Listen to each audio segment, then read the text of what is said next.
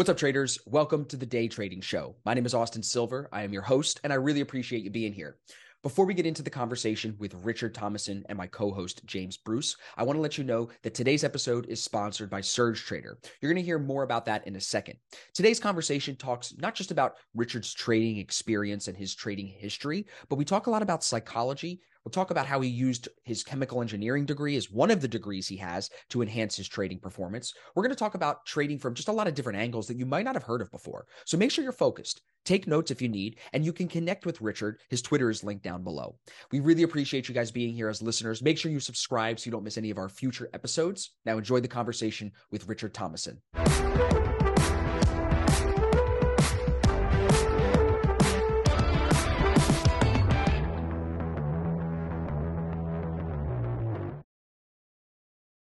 All right, everybody, we are back with another episode. We appreciate you listening in. Today, we sit down with Richard Thomason and our special guest, of course, Mister James Bruce. So we have a South African versus American podcast today. I'm outnumbered for the first time, I think, on the show here, right, Richard? Because you're in Cape Town. James, where are you now, James? You're coming in from a different location today.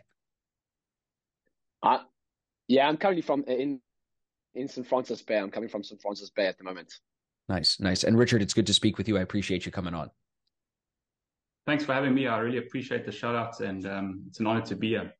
Awesome. Awesome. So, Richard, I think for sake of the audience, some people might not be familiar with you and your story as much as James and myself know you through the internet. Could you kind of catch everybody up a little, a little bit, just maybe where you found trading, how long you've been trading, and kind of what do you do for your trading strategy? What does that look like on a big picture? Sure. So, So I've sort of been interested in markets um, since my late twenties, which is, you know, sort of twenty years ago. Um, I got interested, I was at a, an, a business opportunities expo, and I was looking for something to sort of make money on the side while I was uh, starting out my career um, at a company called Unilever. And uh, they had they were selling a course, um, and there was a raffle to to to win the course. I put my name down, my email address, and um, I didn't win the course, but uh, the consultant rang me up on Monday and, and tried to sell me the course.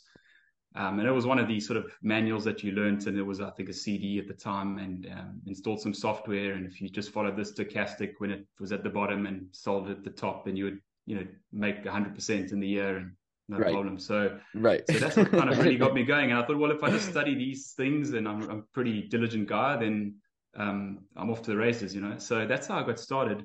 Um, so I've been trading the South African, you know, the Johannesburg Stock Exchange since two thousand three, which is, you know, almost twenty years now. And um, then the U S markets, um, I did a little bit of time in Chicago, about three months uh, in twenty eleven. So that's when I sort of started out in an account, put some U S D over there. And I've been trading that ever since. I've moved brokerage once, and and um, just kind of uh, things have evolved and got better, and brokerage has got cheaper, and um, yeah. So that's that's that's kind of me in a nutshell. I love that. Uh, the type of the type of trader that I am. Um, I'm I'm not a day trader, as I mentioned to you. I'm an I'm an end of day trader. I will keep an eye on the markets in the day during my you know I'm a full time employee at a at a small company. Um, I did work in Uh, large large corporate for about twenty years, and the last eighteen months I've been in a smaller type operation. Um, so I'll, I'll I'm a trend-based trader, discretionary, and um, I'll really just monitor the market throughout the day, but I won't act on anything unless sort of signals are given to me, uh, you know, sort of a close of day uh, bar. No, I love that. I love that. That's very good information. First question for you: can you take us back?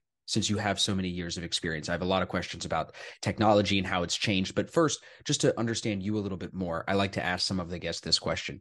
Take us back to sixteen, seventeen-year-old Richard. Was he interested in finance? Was he like looking, is he, was he entrepreneurial? What were you like then? I'm curious. Wow. I mean, you know, in high school, I was, I would say I was probably heading down to, toward a, a sort of accounting, chartered accountant stream, and that was kind of my favorite subject. But in my final year of high school, I, I got really bored with that. Um, I thought it was just too much, um, you know, debit, credit. And, and I had a little bit of an eye on the markets that time.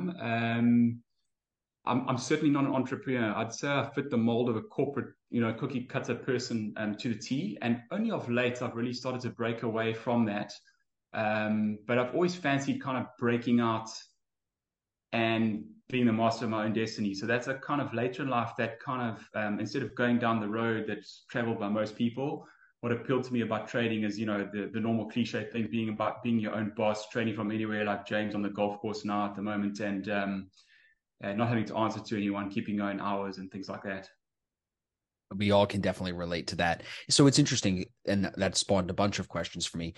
As a part-time trader, someone who has another job and is looking to still grow their, you know, trading account, and you've been able to do that year over year now, I think a lot of people are looking for that same type of path where they're not necessarily like looking to just quit and leave their job. They just want to add to their income. And a, I mean, look at the macroeconomic situation we're living in with inflation and everything getting more expensive by the day. Literally, before I finish this sentence, you know, um, people need more money. So what would you say, before we do a little bit more on you, what would you say to like a trader who's thinking about or trying to get started in markets as a part-time trader? What kind of advice would you give to that? I'm curious.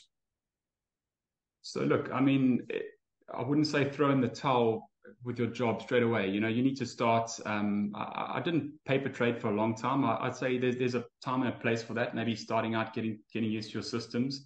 But um, you know, everyone starts on a small account unless you've kind of been born with a silver spoon in your mouth. And um, and that's not play on your on your. Um, your that's Austin, good. That's good. I, I didn't even realize hit, that. Now, that, yeah. that didn't even hit me at first. That was good. Yeah. Um, But I mean, I, th- I think the the guys that will succeed are people that really have a passion. I think passion is number one. You really got to be interested in this, and you know, it goes for anything in life and and and career. Um, you've got to be really interested in markets, and I think passion will drive you through the good and the the bad times. Um, and then you know, it's it's around handling the the tough times as well. So no strategy will really work all the time. You know, trend trend following goes through ups and downs. So does scalping, mean reversion, um, what, whatever strategy you, you employ, and maybe you want to blend a couple of those.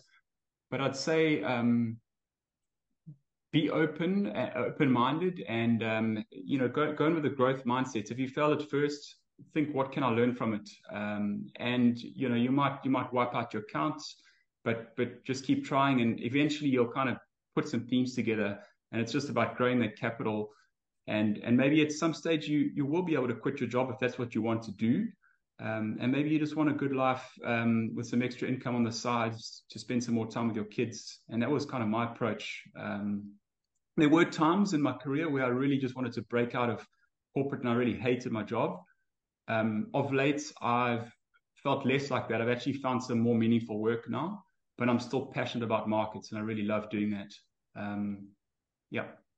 Well said. None of that answered your question, yeah. Yes, it did. No, it did, because, well, you've said at first how important passion is. And I love that you said that, because I've said that to a lot of people, because as I've been trading for eight years now, not as long as you, but people who oh. used to – I have some people in my life, like even my dad I think about, who used to think like trading is impossible. I can't learn it. Now they've seen my success and they're like, well, maybe I can learn it. And the first thing I tell them always is, if you're not passionate about trading, you're not going to be able to make it work. It's just not going to get to the fullest extent. Could you make some short-term good investing decisions? Sure. But if you're not really passionate about it, it won't fill the bucket, which ties into what you said at the end there, Richard, of now you're finding some of the new work you're doing, you're finding fulfillment in, which you're really enjoying. And that's what we are. We're like, for human beings, we're just about finding what fulfills us. And everybody, it is different. But I think if you want trading, if you think it is that for you, for our listeners, you have to be passionate about it, or it will not fulfill you. It will actually just drive you crazy and probably give you gray hair. And then you end up with no hair. You look like James. You know what I'm saying? But really quick, Richard, I do want to backtrack for a second. Now, And I and just tell a little story. You mentioned the chartered accounting, the credits and the debits as being an area of like something where you just kind of got hung up. My story with that, I don't know if you've ever heard me talk about this, but I was in university and I've been selling forever. Like I tried to sell my mom's jewelry at a yard sale when I was like thirteen. You know, I will sell anything. I was, I always had a little business in the neighborhood doing shit, always. But when I got to college, at the time, I was still DJing on the weekends, doing my bar mitzvahs and weddings on the weekends, and I'm making money. And I'm seeing how a business actually runs. Like I, I'm in inside the company. I know the owner. Like I see payroll. I see what's going on. And then I get to accounting, which is a course that I have to pass in order to then be able to take like Finance one oh one and all the cool business classes in university. I take accounting the first time. I I'm the kind of guy that if I don't love it, if I'm not passionate about it, I'm just going to kind of skate by. Like I had like, I think a two point nine G P A in high school. I was just average because I didn't like it. You know, I, I was like, why do I need to know this stuff? But the things I like learning about, I have no problem learning. I love learning. So I take accounting and I can't pass. I, I realize like three, four, five weeks in, something like that, that I'm like, I'm not going to pass this class. It's going to hurt my G P A. And at the time now in college, because I started to take classes I liked, I had made Dean's List. Like I was doing well. So I was like, let me drop this. I don't want to hurt my G P A. I'll pick it back up. Well, I go to pick it back up the next semester and I do it online. Well, that goes even worse because it still just didn't click with me. Like the accounting credits, it didn't make sense. And in my head, I kept saying to my advisors, to my teachers, I was like, if I'm going to run a business, do you really think everyone that runs a business does every role in that business? Like, wouldn't I just hire the kid that is in this class with me that's just doing better? And of course, they had no good answer to that.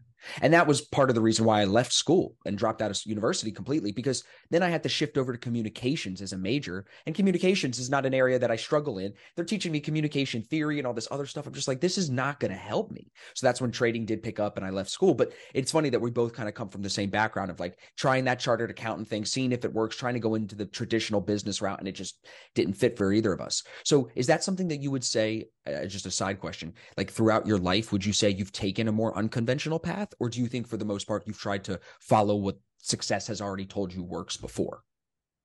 No, I'd say I I, I followed a more conventional path. So I've, I've studied a few degrees, and uh, to be honest, my, my undergraduate degree, I think I mentioned to, to you when we were kind of getting to know each other, um, w- one of the my characteristics, and, and, and trading teaches you a lot about yourself, as you know. Um, you have to learn about yourself intimately. Um, I, I'm quite a stubborn guy, and um, when I put my mind to something, I'll kind of pursue it until it's complete. So I studied chemical engineering, and I, I knew quite early on that this wasn't quite me, but I was going to prove that I could do it and see it through to the end. So whilst trading requires you to be quite structured in your approach, you also have to be fluid and and move off that. And, and you know, in my running as well, I will, I'll follow traditional Um, training techniques, use the same shoes, whereas my friends have moved on to these graphite uh, things that bounce better, and, and they've moved away from goo to Morton, which is now what Eliud Kipchoge is using. But if I've done something that's worked for me, I'll stick with that method. So I can have the blinkers on, and I'll just and and that's kind of can be a downfall in trading as well. You know, if you're not flexible, and um, you need to be very confident going to trade, but you also need to kind of make your mind up uh, quickly if if you're wrong and be cool with that. You know, so. Um, so I'd say that I've followed a conventional path, and um, yeah, I think probably one of the things that I've struggled with is, is being confident. Um, confidence is probably one of my areas that, and maybe that's me trying to prove myself in life the whole time. So um, yeah, that's that that's kind of kind of where I'm coming from. Yeah, yeah, yeah, and I think the engineering background, now you got me thinking that's interesting too, because I feel like traditionally engineers are meticulous. They're very detailed. And those are characteristics yeah. that translate well into trading when you're documenting, journaling, studying data. I mean, you know, because I, I know, like, again, from seeing your stuff online, like a lot of the um, d- decisions probably that I'm tell me if I'm wrong, but a lot of the decisions you made in your trading are probably based on data and, and some type of study of, of actual numbers and math. So do you think that a lot of the skills you learned in studying to be a chemical engineer translated into trading? Were they skills you already had before then? I'm curious. I think it kind of amplified them. You know, I was always interested in charts and um, engineering. Engineers love charts. So I love charting. I love technical analysis, um, you know, support and resistance, that sort of stuff speaks to me, volume.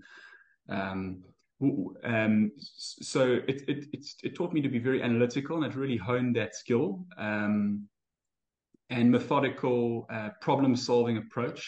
Uh, whereas the market, it's, it's not something that can be kind of solved, right? You, you you're always, um, you don't know whether you'll be wrong. Like if you, if you go into a casino and you bet, you know immediately the outcome. Whereas in, in trading, there's always that hope or the fear, or you know, if you, if you just stay in the trade, you know, so there's not a, not a definitive outcome type of thing the whole time. Um, yeah, so, um, so I'd say it kind of honed those skills, and um, of late, what's got me really interested and what would have helped me um, more, you know, from an undergraduate perspective is studying psychology. So in the COVID pandemic and of the last few years, I got extremely interested in crowd psychology.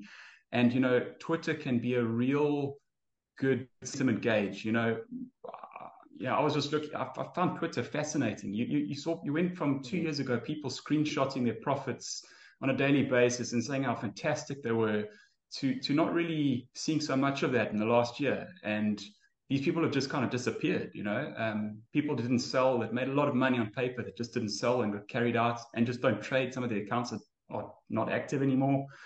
Um, and uh, it's been fascinating to watch how, you know, when interest rates have gone up now, how people have kind of, how the wheel has turned, um, in certainly in equities, yeah. I don't know, from it's almost like churned. It's almost like churns those people out of the market. As the wheel grinds forward and the interest rates have grinded higher, it's taken a lot of the amateur participants out of the market. The people that just put money in Robinhood and hit buy, and then three days later, they're up fifteen hundred percent or something like that. Yeah, and there was a great there was a great video someone made of um, the sort of sequence that Dave, Davey Day Trader was his name. Yeah, I, I was. I, kind of, I'm Dave, sure you guys saw that. Where, of course, you know, it was like, oh, buy anything today, and then it, you know, a, a few months down the line or a year down the line, it was like, you know, I'm I'm giving up. This is just terrible. Yeah, you know, yep, I can't make yep. money anymore. And and he's back to his, you know, what he's doing, Barstool, selling pizzas or something. I'm not sure. It was just a fantastic journey to watch that. Yeah. It was, and he was like, he felt like he was like leading the retail trader army, and then he let. I mean, it's typical. Uh, there's cycles, like, you know, you've been around for many years. You've seen there are many cycles to markets. There's big cycles and small cycles. That's something Ray Dalio talks about a lot. I'm curious. Speaking of cycling, another sport you mentioned, running. Are you into sports? Is running your main thing? What what other athletics are you into? Yeah, so I mean, I, I've tried a lot of things um, growing up. You know, I, I did normal sports at school, cricket, rugby, um, and then um, I, in university I did a bit of, you know, scuba diving and river river canoeing. But in, in the last sort of since since ninety-seven, so it's what that you know twenty over twenty-five years, I've been doing long distance road running and trail running, um, and uh, taking part in the the Comrades Marathon, which which James will be familiar with. Um, Yeah. It's like a fifty mile yeah. race from Johannes, um, sorry, Peter Maritzburg to Durban, um, which is happening in like two weeks. Yeah.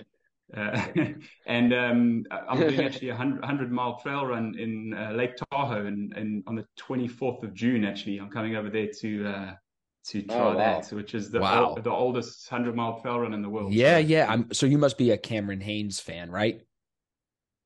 Cameron Haynes, I haven't heard of him, yeah. Oh, really? All right, so here's a good one for you. His new book is Endure. He's one of these guys that runs oh. the hundred mile things. He has a story in there where he talks about running next to Lance Armstrong in one of the triathlons, like crazy, crazy long distance runner. It's called, yeah, it's called Endure, I'm pretty sure. It's awesome. It's oh, a wow. great book. Check it out. And, Thanks, yeah. And you, yeah. Oh, absolutely. And you know, like, I feel like when you said trading, psych, like studying more psychology is what you've been on now, I feel like that's something all traders come to at some point. They realize I don't need to learn more about a chart. There's any multitude of indicators. Of course, we can do research and learn about the indicator. It's been taught for many years, but all of what trading comes down to, especially once you have a strategy with data that has said that strategy works, it's all psychology. What's the difference? Like, we could be in the same trade, Richard.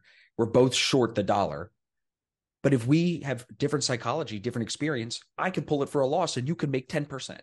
It's all psychology, you know?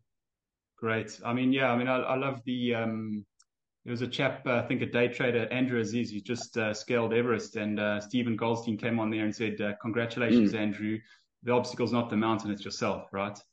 So, uh, yeah, exactly. I mean, you could be short, and something yeah, I don't struggle I like to do is is is um, is hold on to winners. So um, this book I'm reading now by by Tom Hougaard, he's talking about uh, most people struggle to hold on to winners, and they'll cut, they'll, they'll quickly take. You know, you know, there's there's a lot of different ways of trading. You know, if you are looking for a quick win, or I know you guys um, ha- have a different way of trading, but I've never struggled to hold on to a winner. Um, whereas they say a lot of people will get onto a winner and they'll want to quickly take their profit and grab it. Um, whereas if I'm on a loser, you know, I, I would want to get out of that quite quickly. Whereas they say a lot of people want to um, uh, want to let that run and right. um, maybe add to it even, which is right. worse. Move say. the stop loss yeah. or add. Where are you a yeah. robot, Richard? Like, why are you do? Why are you able to do the opposite so naturally? No, I've see, I've been through my, my my I've been through all the mistakes. Don't worry. Of course.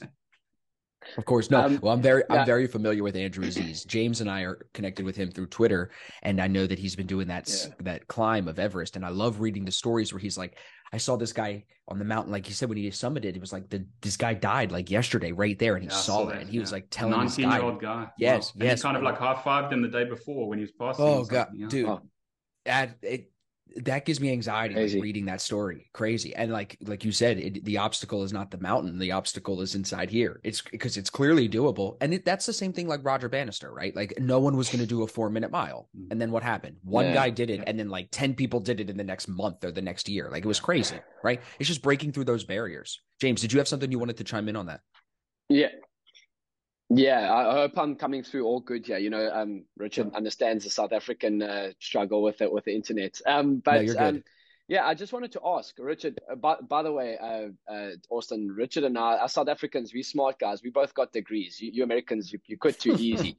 But um, um, I just wanted to to to ask. So so Richard's is more of uh, you come across. I know I've been following you for, for quite some time now. And we've been connected on Twitter for a while. Um, you. You come across more as like a positional trader. Are you? How are you getting into your trades on the equities? How long are you typically holding for? And sure. um, what are your buy and sell signals? So if you if you're looking to buy a stock, I know you, uh, the other day you mentioned that you don't sell shares, you don't sell stocks, you don't short stocks. Um, so what is your buy signals, and when do you know when to get out? Okay. Um, yeah. So so I mean, I don't have typical scans that are run. Um, to say, you know, the volume's up fifty percent or whatever, whatever. So on the local market, it's it's a lot easier because you've got a universe with a, with a big account or biggish account, should I say, you bigger account, you, you, you kind of shrink your universe to forty or maybe one hundred stocks um, on the local exchange. So I'll kind of focus on those. Um, what I'm looking for is is something that's starting to trend. So I'm happy to miss the the bottom or the top of the trend. Um, and like you said, I'm long only equity, uh, James, so I won't go short.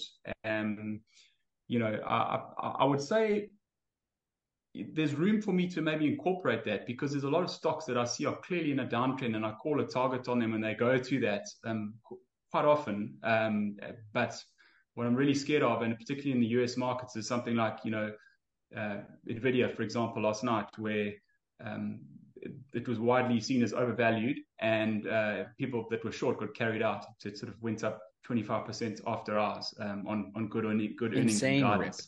Insane, yeah. Rip. So so what I'm looking at is um you know think, things like, and it's not how I get in um, moving averages, um, tr trending indicators. So is the trend is the trend going up? Is it breaking out of a uh, out of a resistance into sort of a channel? Um, and then what I'm looking to when I'm looking to go out of a, of a thing is really is, is that trend starting to roll over. Um, and I'll, you know, I'll use a ratcheted uh, stop loss to, to kind of ride that trend as long as it keeps me in. And that might be, you know, I've been in trades for a day or two and I've, I've, I've ridden trends for a couple of years, actually. My average holding period, I would say is, is about a year in on the local markets. I haven't um, run my numbers, but the last time I looked was about a year. On the U S markets, it's a lot shorter. Um, and I think it's because it's just so brutal. Like, you know, there's a miss and you kind of out uh, quite a lot quicker um, than in, in the local market, sure. which I actually find a lot easier. Yeah. Hey, real quick, Richard, can That's... you educate somebody like me? Like the what is the main difference between the Johannesburg Exchange and the U S markets? Is it that different or is it very similar? Because the U S markets, I'm sure, probably have a lot more stocks to trade. Am I right to think that? Yeah, they do. So uh, the universe is massive. I mean, you've got the Dow, you've got the S and P, and you've got the Nasdaq, and they, they're all very different. Sometimes they act very differently. In fact, this year, the S and P and the Dow is, is kind of flat, and the Nasdaq is trending again. Yep. Um, with things like uh, Apple, uh, Microsoft, Nvidia, things like that are really, really uh, taking off again this year. So um, they have quarterly earnings, first of all. So um, holding through earnings, you can see these big rips onto the up or downside. You don't typically see something like that happen in the local market here. So here they'll report every six months um, by, by kind of, um, they, they're forced to report uh, six monthly, so an interim and a final. And um, it's, it's a lot gentler. Um, and the guidance is not, you know, the expectation is not like a thousand analysts expecting this number. And if they miss it by one cent, it'll drop twenty percent overnight or after hours. It's a lot gentler. And if something really comes off the rails, there was a stock called Transaction Capital now, which really unraveled. It was a geared sort of interest rate play. Um, you know, the price starts talking to you and you kind of know before the time. I'd say the market's a lot less efficient here and a lot less people covering it um, as in the U S. Um, and when you say less efficient, does that make it yeah, does that make mm. it more manipulated? Yes, for for sure. I mean, there's there's often people calling out calling out uh, that um, news is leaked before a stock exchange news news service announcement has come out. Um, you know, insider trading, yeah. what might be classified as insider trading that's not in, uh, investigated by the by the Johannesburg Stock Exchange uh, sort of watchdog.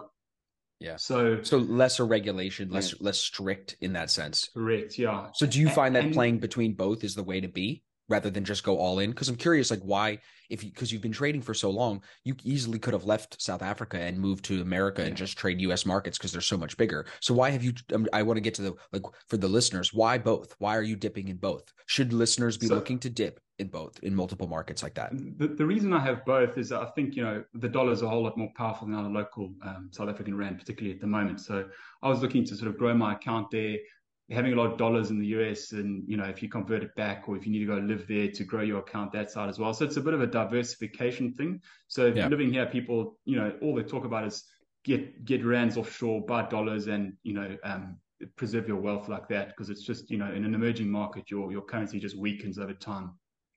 Um, I, I haven't done as well in the U S over time, um, you know, and I think the reason I do better in the local market is just because I'm listening to analysts and commentators here the whole time, as well as I've got my ear to the ground. I'm seeing, right. okay, retailers are dropping. It's obvious, you know, interest rates are going up, the consumer's under pressure. But if I go to the mall, I see there's nobody in the freaking shops, and uh, there's no new cars driving around, and um, the lights are out and things like that. So it's pretty obvious, you know. So um, yeah. having an ear to the ground, whereas there, there's just this massive universe of stocks, and it's I huge. kind of have an idea that, you know, Home Depot might be doing well or whatever, but um, and that can also be a disadvantage, because you, you you know you can you can kind of get married to your position because you have this fundamental background about a business, and you say, oh, although this doesn't make sense, so you're kind of arguing in your mind, I should hold on to the stock because the chart's not making sense. Um, But I, I've largely yeah. overcome that. You know, I'll look at the chart and I'll say that's the price is the pure play, and, and just follow price, you know. So, yeah, one hundred percent. That makes sense. Um, did, you, did you have something you wanted to get in on that, James? Yeah, yeah. So I, I wanted to ask, uh, Richard, um, I know a couple of guys that trade, that day trade the, uh, the, the, the, the J S E, right? They, they're big prop traders. I don't know if you've heard of the the prop firm. Um, it's in uh, Storm Storm Capital, Storm Trading. Storm Trading. I've actually visited yeah, the Storm, office correct. in Constantia, the Constantia office here, James. Yeah.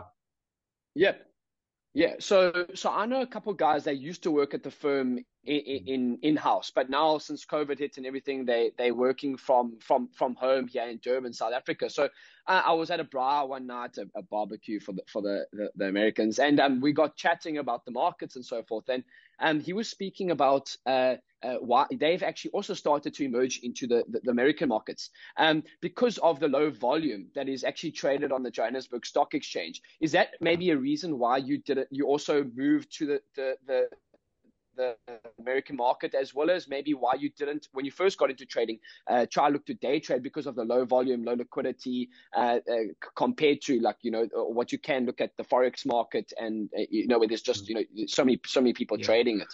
Yeah. I mean, it, it wasn't the reason that I, um, that I went to the American market at all. I think um, when I was just in America in, in twenty eleven, um, I was just curious about this whole new world of stocks, and, you know, my eyes were, I went to visit the Chicago Board of Trade, and I went to visit the open outcry pits, and I had stars in my eyes. So I just opened an account with T D Ameritrade at the time, and, and started trading, and all these new household names that, I, that I'd heard of that I could now suddenly trade.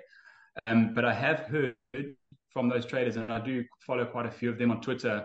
Um, and as I say, I, I went to that house. I, I don't know if they still trade from the house. Um, I know exactly the house that is opposite the Constantia Mall. Yeah. Um, I don't think they do anymore, because I think know, we had that the, guy the Mark on here, d- and I think we had a guy on here. Sorry to cut you off, okay. Richard. I, and right, I, yeah, I don't think they're yeah. trading from that house anymore. But go ahead. Sorry. Cool. Okay. Yeah. Yeah. I know they had Mike uh, Bella out there at one stage. Yeah, they were trying. So, to, um, yeah, they were trying to. That do was it right. years ago, though. So. Yeah. Yeah. Mm. So, so James, no, I think um, the, you know, a lot of people have said that liquidity has dried up a lot in the market. I mean, really, you've got you've got a few. American Tobacco has uh, as a dual list, it hasn't really um, done that much. So there's a few mega caps driving the J S E and keeping it kind of flat to up. Um, other than that, um, volumes, I would say, have dried up, have dried up a lot. And there's been a lot of delistings after COVID, and things bought out at good at good prices. Yeah. Yeah. yeah. Can I ask, Richard, so, why are you long only? Um. Yeah, I mean, it's a good question. I, I, like I said earlier, you know, I'm, I'm, it's something I've always done. But if I were to short something, um, I, I could probably do it on the on the local market, because, I, as I said, the, the moves are not as vicious as as in the American market. Um, I, I'm just so nervous of, um, and also being short, you can only kind of make one hundred percent. Whereas on my Or leverage, you can, you can kind of yeah. You, I mean, you you can kind of make unlimited money on the on, on the long side. So what I'm I'm looking to do is kind of make ten R on a trade or twenty R on a trade. Whereas, um, you know, yeah, I don't know. Shorting's just never really kind of appealed to me. I've just I've just. But it's smart of, um, to stay away from it. Then you know it's a good decision. Was that something you always did, or did you try to short and you were like, I just don't like this? No, I, I kind of was was warned against it, and I just never have tried it. I mean, I've, I've okay. bought books on shorting, and that has just never kind of appealed to me. And, and it's it's nothing against, um, you know, people say that, that people who short are, are kind of bad, and, and they want the economy to, to, you know, demise of the economy or the company. I, I, you know, that's it's it's it's required for functioning of capital markets, but it's Absolutely. not something that's appealed to me mm-hmm. and been part of my strategy, so... Makes sense. So when you talk about strategy, to just get a little bit more detailed in that, are you uh, looking for specific technical patterns that you might be able to describe to us, Richard, just to give the audience some context into exactly what you're looking for in these ideas? You know, so so looking at charts for for, for a lot of time, you you kind of get a sense. Um, and my, my charts are pretty clean. I'll, I'll just put volume, price, and maybe a moving average or two on. Um, And I'm mainly looking at, at horizontal kind of pivot points or horizontal support and resistance. That's my main um, thing. And, and I know people like Peter Brandt uh, will say that kind of technical analysis has got limited use these days, and horizontal uh, lines are, are kind of the most useful things. So I, I, I kind of just draw draw a few of those on, and I'll watch for the for a breach of those. And where they work really well is obviously in, in momentum-driven growth markets, when you've got interest rates decreasing and, um, you know, expansionary monetary policy going on and things like that. So I'll just kind of take a look at a chart, say this thing's going up, and I'll, um, this is the right time to get in, and I'll, and I'll, and I'll go, go ahead and go in. Um, knowing the companies quite intimately as well, you kind of know what works in different cycles. So you know what sort of universe to zoom in at this point of the cycle as well, um, and which ones to kind of stay away from, and which crowd favorites have kind of fallen out of favor. Um, and, uh, and and that's kind of how I go about business, yeah. I love it. And it's interesting for us as the audience here, we'll have people that are day trading, people that are swing trading. It's very interesting to hear the perspective of like a long-only trader, because recently we sat down with a guy, uh, his name is David. He is known as the reverse long. He is the opposite of the long. All he does is short. So it's really interesting to hear their perspective. Yeah, exactly. And you mentioned Peter Brandt. Peter Brandt is the one who I credit for, of course, many things, but specifically the one for teaching me to stop. I never really liked drawing diagonal trend lines, wedges and stuff like that. I always liked break and retests of horizontal levels much more. I found wedges lead to fake outs very often. And when Peter tweeted once, like, stop drawing diagonal lines, trust horizontal levels, the break in a retest of a horizontal level is one of the best patterns you can trade, it just clicked. And then that was like it for me. So I'm curious, since we both have mentioned that we have taken influence from certain people, uh, some of the same people, who would you credit for not teaching you how to trade, but like your methodology? You know how a lot of people will say, oh, I trade the William O'Neill strategy, I trade this way, I trade that way. What kind of, can you give an idea of that? So, I mean, a, a breakthrough book for me was probably Koval's Trend Following. Um, right. it, it's not one particular strategy that I mentioned that. And another guy I will credit uh, with um, kind of knowledge that I use from his work is um, Nick Radsch, the chartist. You yeah, he doesn't get enough Oz. love. I know I've seen his work before. He's good. Yeah. Um, other people who've had an influence in my trading, um, David Paul, Doctor David Paul, Trader Davey. And he's good friends with Tom Hougaard, who you would have known through the, you know, the Best Loser Wins book, which has come out now. Um, yep. And he's a, he's really a day trader. David is more positional based trader, position based trader. Um, and then from a psychological perspective, I think Steve Ward, I took one of his courses. He's really good. I've got his work and uh, I enjoyed his course, um, Trade at Your Best. Mandy Rafsanjani, who I did a kind of um, hour session with her, and uh, would probably go to her as a coach. Um, and, but yeah, I, I would say that um, the pe- the folk that that uh, that Michael Koval talk about in his book are probably the people that I follow. The people that I respect a lot, I probably have the most respect for someone like Peter Brandt. I think the guy's, you know, stayed in mm. in, in markets for forty years. He respects markets so much.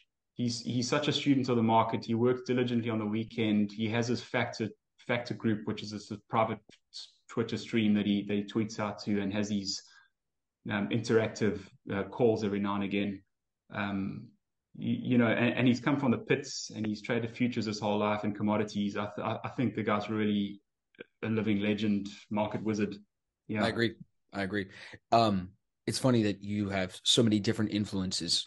And are any of those guys South African, or are they all outside of South Africa? So David Paul lived in South Africa for a long time, okay, in Pretoria, which is okay. just north of Johannesburg. He's relocated to London, I think, cl- probably close to ten years ago. And I Got think it. he ran a, a show with uh, Tom Hougaard called Which Which Way Today for a while. And they were trying to turn some money into a million pounds over a certain amount of time. And I think they, they're still very close friends. He mentions them in his book, but um, they're no longer kind of associated in business, I don't think. Um, but David has relocated. None of the other people are based in South Africa. So that's interesting um, because like it's the it just shows the day and age that we're living in about like how we all learn and how we can take it, mentorship and ideas from all over the world yeah. using the internet. So would you maybe just speak for a second on like over the years, how you've seen technology enhance or maybe hurt trading?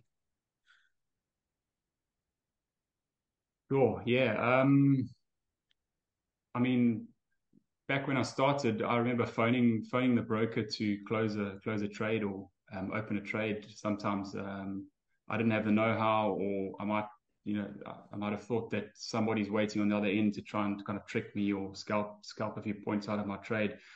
Um, I don't think anyone phones the broker anymore. Not at all. Um, Definitely not.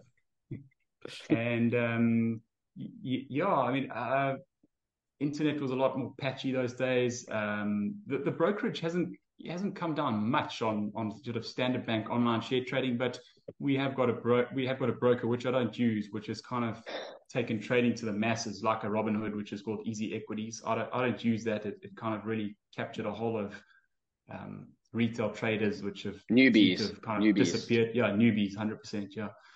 Um, I've moved on to TradeStation. I don't, you know, I don't know if that's uh, a, a good broker in your guys' lives. I'm not sure, but no, it uh, definitely is. I of... know a guy that worked there Crudeli, for fifteen Crudeli, years. Crudeli, yeah. Crudeli, Crudeli uses TradeStation. Yeah. Oh wow. Okay. Yeah. yeah. He, that's correct. Yep. Okay. Yeah. Um, okay. So that's interesting. So you've seen it kind of progress, but yet the brokerage, you said you've been with them for a long time. So that really hasn't seen a bunch of, but that's just interesting because like, you know, you're seeing, I'm sure, the funding companies and the prop firms everywhere. I know there's a lot of guys in South Africa that are tr- talking about that, right? So that's a big area that I always think about, like where technology has changed trading. So do you see a lot of younger guys and, and new traders in your area in South Africa trying to get funded? Is that the thing that's popular there as well? Because it's so popular here. Yeah, I mean, I see, I see James talking a lot about that and getting funded. I mean, I think, I think it's quite, it's quite brutal and quite tricky to, to kind of prove yourself in such a short period of time. It's, uh, the, I don't know much about it, but I, from what I understand is that the hurdle rate's quite high. You have to make a certain amount in a certain month, and then you can progress to more funding. And they, it's kind of like pruning the weeds, and only the best survive, right? Absolutely. Um, And it's tough. Yeah, I think the, those firms that put the time restraint on it makes it tough for sure. There's some firms out there that do no time restraint, just have to re- return well. But it's interesting because like for a guy like you who has equity experience and is long only, I'd be curious to know, like, if you saw the spreads and the availability that these firms offer, would it interest you? Would it pique your interest enough to maybe get you over there to try to trade with them and leverage up some of their money? Have you thought about that at all? I've never thought about it. Um, you, you know, and it would be an interesting prospect because, um, uh, you know, I mentioned to you as well before we started this interview that uh, when I started to scale my account, that the numbers that I was starting to, you know, when you had to kind of press the sell button, you you knew how much of your money you were going to lose. Suddenly, when there's a few more zeros on the end, you, you kind of pause a bit before uh, crystallizing that loss, you know. So I had to work through a few of those issues. Um, when it's not someone else, when it's not your money and it's someone else's money, I suppose it's a it's a different prospect. But um, I, you know, I've always kind of wanted to eat my own uh, kill and uh, and do everything myself. one hundred percent. And that's probably one of the reasons I haven't wanted to really run a fund, is that you you have this whole responsibility of uh, um, of other people who, who would come knocking on your door if you're underperforming for a few months, you know? Oh, not even um, a few months. If you really underperform for a week, they're going to call you and say, Richard, yeah. give me my money back. Yeah.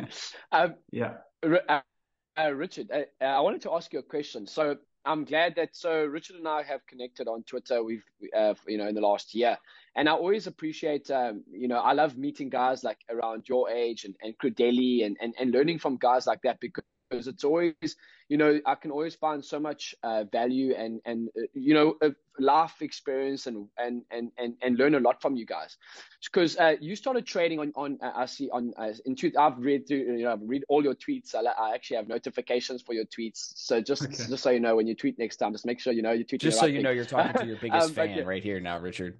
yeah. So no, so I I love I love I love your perspective on things. So. Um, I mean, you've been trading since two thousand three, so I, that's that's I was uh, five years old at the time. So, what would what advice would you give to um, to someone my age, or or even like a younger a younger Richard in their in their twenties? What's some ad, advice, life advice, or trading advice that you would give to to someone in their twenties?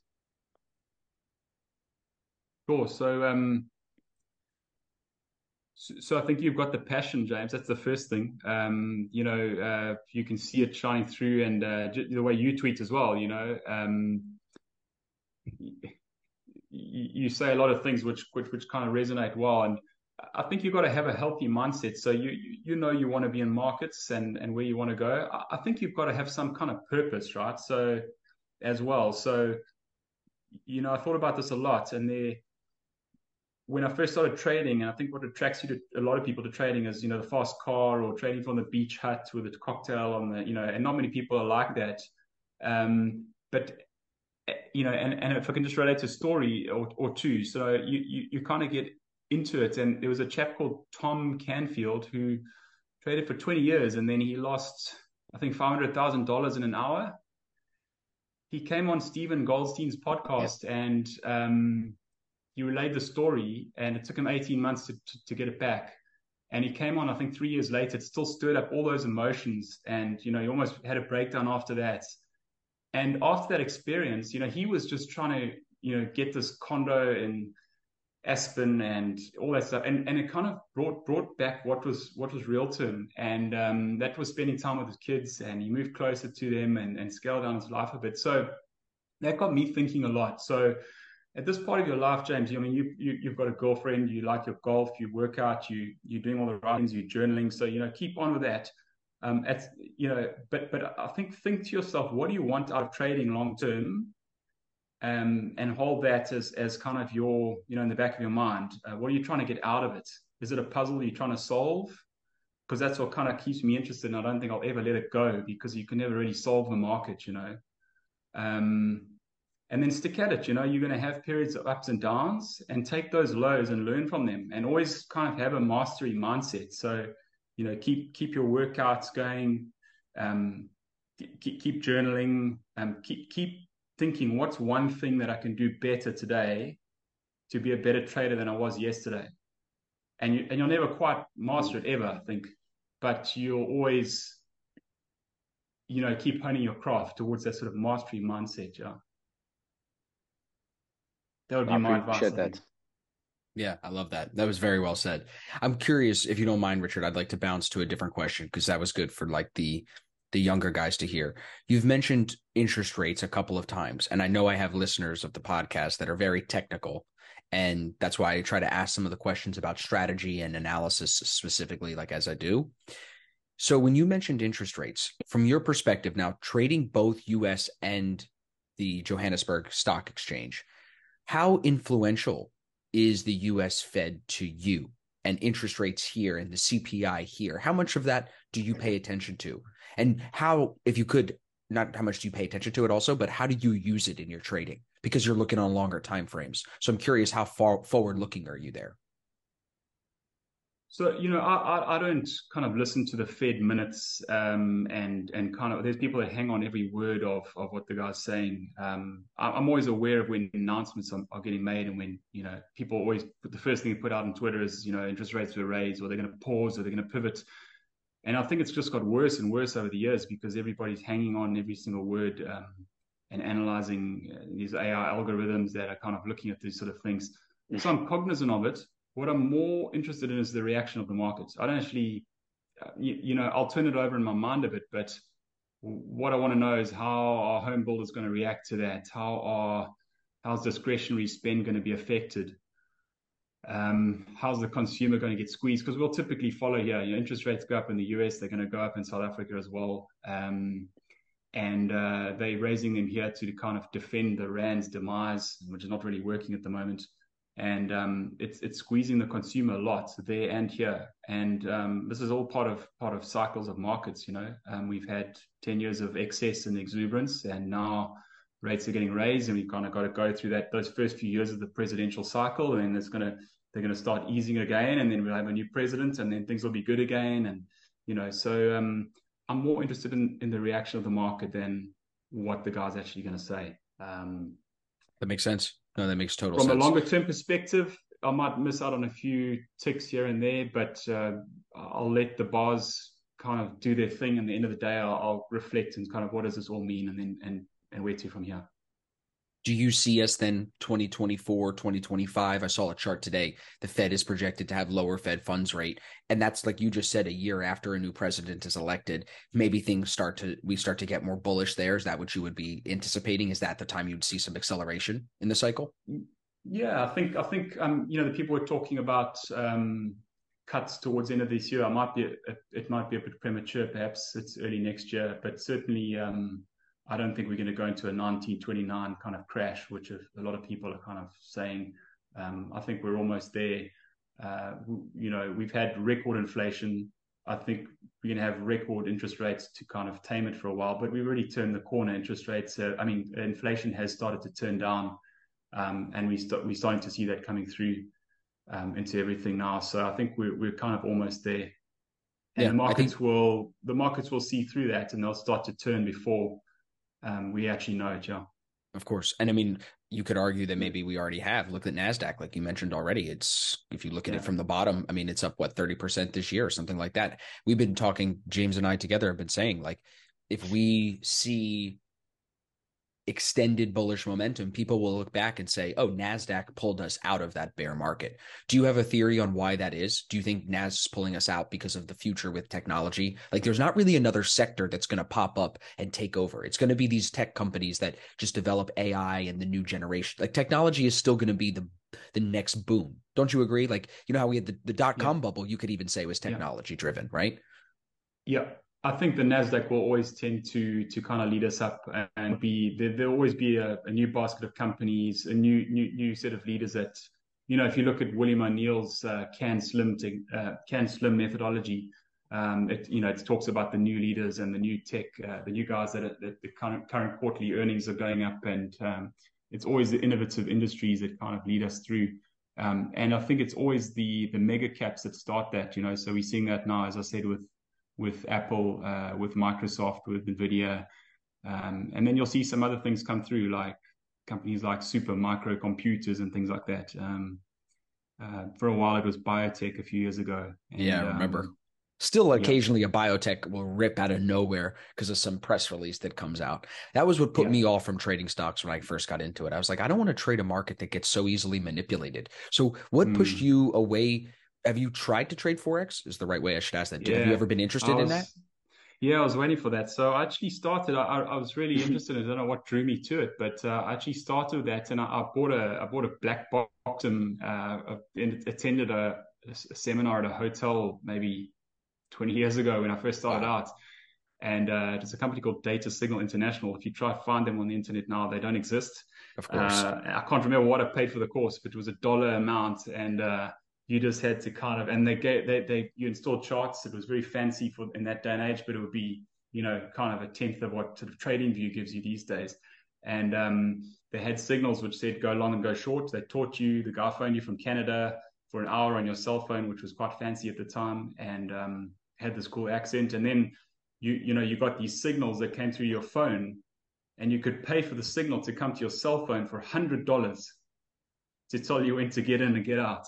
And that was kind of their, their tech at the time. So I followed this thing, and um, you know, you couldn't really automate and set and forget things at the time. So I would kind of go to sleep, and then I'd, I'd wake up when my screen, you know, when the Asian session was on, and, I, and my screen would be going blip, blip, blip, blip, blip, blip, blip, and the, the pips would kind of be going faster and faster to wake up. And then, you know, eventually I was just a zombie after like three hours of sleep, and kind of my, my one thousand dollar account at the time was, was uh, smashed in no time. And, and I was like, okay, no, this is too tricky, and uh, I can't afford one hundred dollars for a signal, so it's not worth it. No, that's a funny story. Yeah, so, and it just shows the signal scammers have been around for a lot longer than people realize. It's true, right? Yeah, that is funny. That is actually pretty funny, because that's exactly what still happens today, except a lot, really? a lot more easy. Yeah, access. Now it's, oh, join my Telegram group for fifty dollars a month and I'll call signals. Meanwhile, and they could, in my head, yeah. I'm like, I'll just start that and I'll just call random shit and people will think it's like real. Like, how would you, like, who would believe that? It's crazy that people think they're going to get fifty dollars and they're going to get winning signals for, to make money. It's just, yeah, it's mind blowing.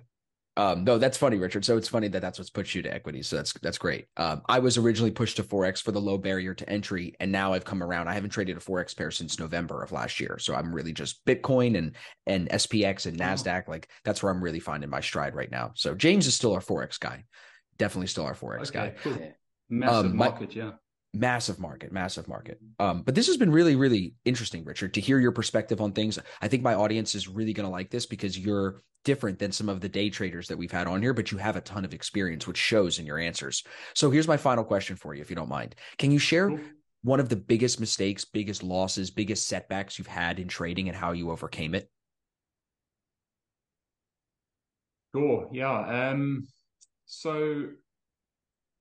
I mean, if we just go back to when I when I said I'd grown my account, so it was it was a few years ago when kind of COVID hit and everything had dived off a cliff. And um, I'm quite good at um, pulling pulling my sells, um, and when it hit, hits my stop loss. So I was carrying a lot of cash, but um, you know, the size of the trades had had ratcheted up quite a lot, and and and the you know the number of zeros on the end was kind of frightening me a lot. So I, I let a, a trade just slip a couple of days past the egg where I should have exited. And a little bit of bad news compounded itself. And, you know, you, you leave this thing one more day and one more day, and you think, okay, it'll come back, it'll come back. And and the longer you leave it, it's just like a, a baptism of fire. You, you, you know, you, the, the, the nausea just grows and grows day by day. So this loss just got bigger and bigger and bigger. Eventually I capitulated. I kind of lost, I don't know, it was fifty percent on the, on the trade. Um, luckily I was, I was sized accordingly in my account, but it was, it was thirty percent more than I kind of wanted to lose. Um, I did come back to that stock and make most of it back, and it's something you shouldn't really do in revenge trade with that stock. Um, but that that kind of point was a low point in my in my sort of trading career, if I could call it. And I had to work through a lot of stuff. I think that was the time I really took Steve's course and uh, and went into the whole mental aspect of things, because uh, you know, he was such a disciplined guy, and I just broke my own rule, and and it happens to everybody. You know, everybody does it. Um, Tom did it after. Um, twenty years, right? Uh, right? And it just takes one slip and you can mm. blow yourself up. So you just got to be on the lookout for that the whole time. So, and when you took, this is the, I think the more, I appreciate you sharing that a lot. This is the more important part of the story though. After the loss, what did you do next? Take a break, go right back into trading. What did you do? Because everyone has experienced that to a different degree. All of us. Yeah. So what did, what would be the proper way to handle it now with your experience? If it was to happen again, like Tom in that story, Tom Canfield took a trip to Colorado, came back, still was not on point, took another trip to Colorado, and then came back and clawed yeah. it all back slowly. So that's why I'm curious, what is yeah. your resolution to it? You know what I mean? So what I did, um, I, I dived into a lot of books, and I was kind of asking for some answer, and, uh, you know, I took a course, and I think you really, it was just my mind needing some time out, and, and maybe it should have been a physical trip somewhere, or, you know, but you, I took a lot of walks. I used to walk the dog, and walk around the park and listen to the wind blowing and look for signs, and you pray, and, you know, you kind of do what you can to kind of look for an answer. And um, I think you eventually just work through it. Um, the textbook answer would be scale down. You, you know, if you're taking a, a bet size of two percent, you take one percent or you take half a percent um, as your R, um, and just come back slowly. I mean, you, you will get your confidence back. It's uh, trading's, trading's a game about, you know, confidence. And sometimes you're reading the market like, you know, like sheet music, and other times it's, you just feel nowhere. Um, so it was one of those moments where I just wasn't in sync. Um, so I would recommend, yeah, maybe a physical trip is, is, is the right way to do it. I know Tom, Tom Hougaard takes long walks on the beach, and, um, you know, I think just, just kind of take some time out and meditate. A lot of people have different ways of doing it, whether it's physical meditation, listening to your breath. I, I go for a run, um, and just, uh, just try and work through that. Yeah. I love that. I uh, I live in Florida, so I do a little bit of everything. I'll go hit the gym, get the hard workout in. I'll do the long walk on the beach occasionally if my wife drags me out there. The problem with the long walk on the beach is, like, I have too much energy sometimes. I'm like, God, I just want to be back at the desk. But that's exactly when I know I need to be at the beach and not be at the desk. You know what I mean? That's exactly when you yeah, got to slow yeah, it down. Yeah, yeah. And I love that analogy. You, you slip that in there real quick, reading it like sheet music. I played piano my whole life, so I can read sheet music pretty well. That's a really good analogy, because there are times where I feel like I'm just like, oh, I know exactly what's going to happen in the market. And then there's times like a couple of days ago when we, I think it was a couple of weeks ago, there was an F O M C meeting coming. I couldn't read S P Y, haven't traded, couldn't find a trade on S P Y for like seven days. Not a single one, just couldn't read it. And I think one thing that you do well, Richard, and you push this in some of the stuff you've said today, is like, know when the market is performing and be ready to perform. And then, like you just said, if you can't read it, if you can't see it, just stay away, don't lose money. And I think you would probably say that's one of the keys that's kept you alive, right? Yeah, there's. I think there's a time for everything in life and in the markets, um, and particularly for a trend trader.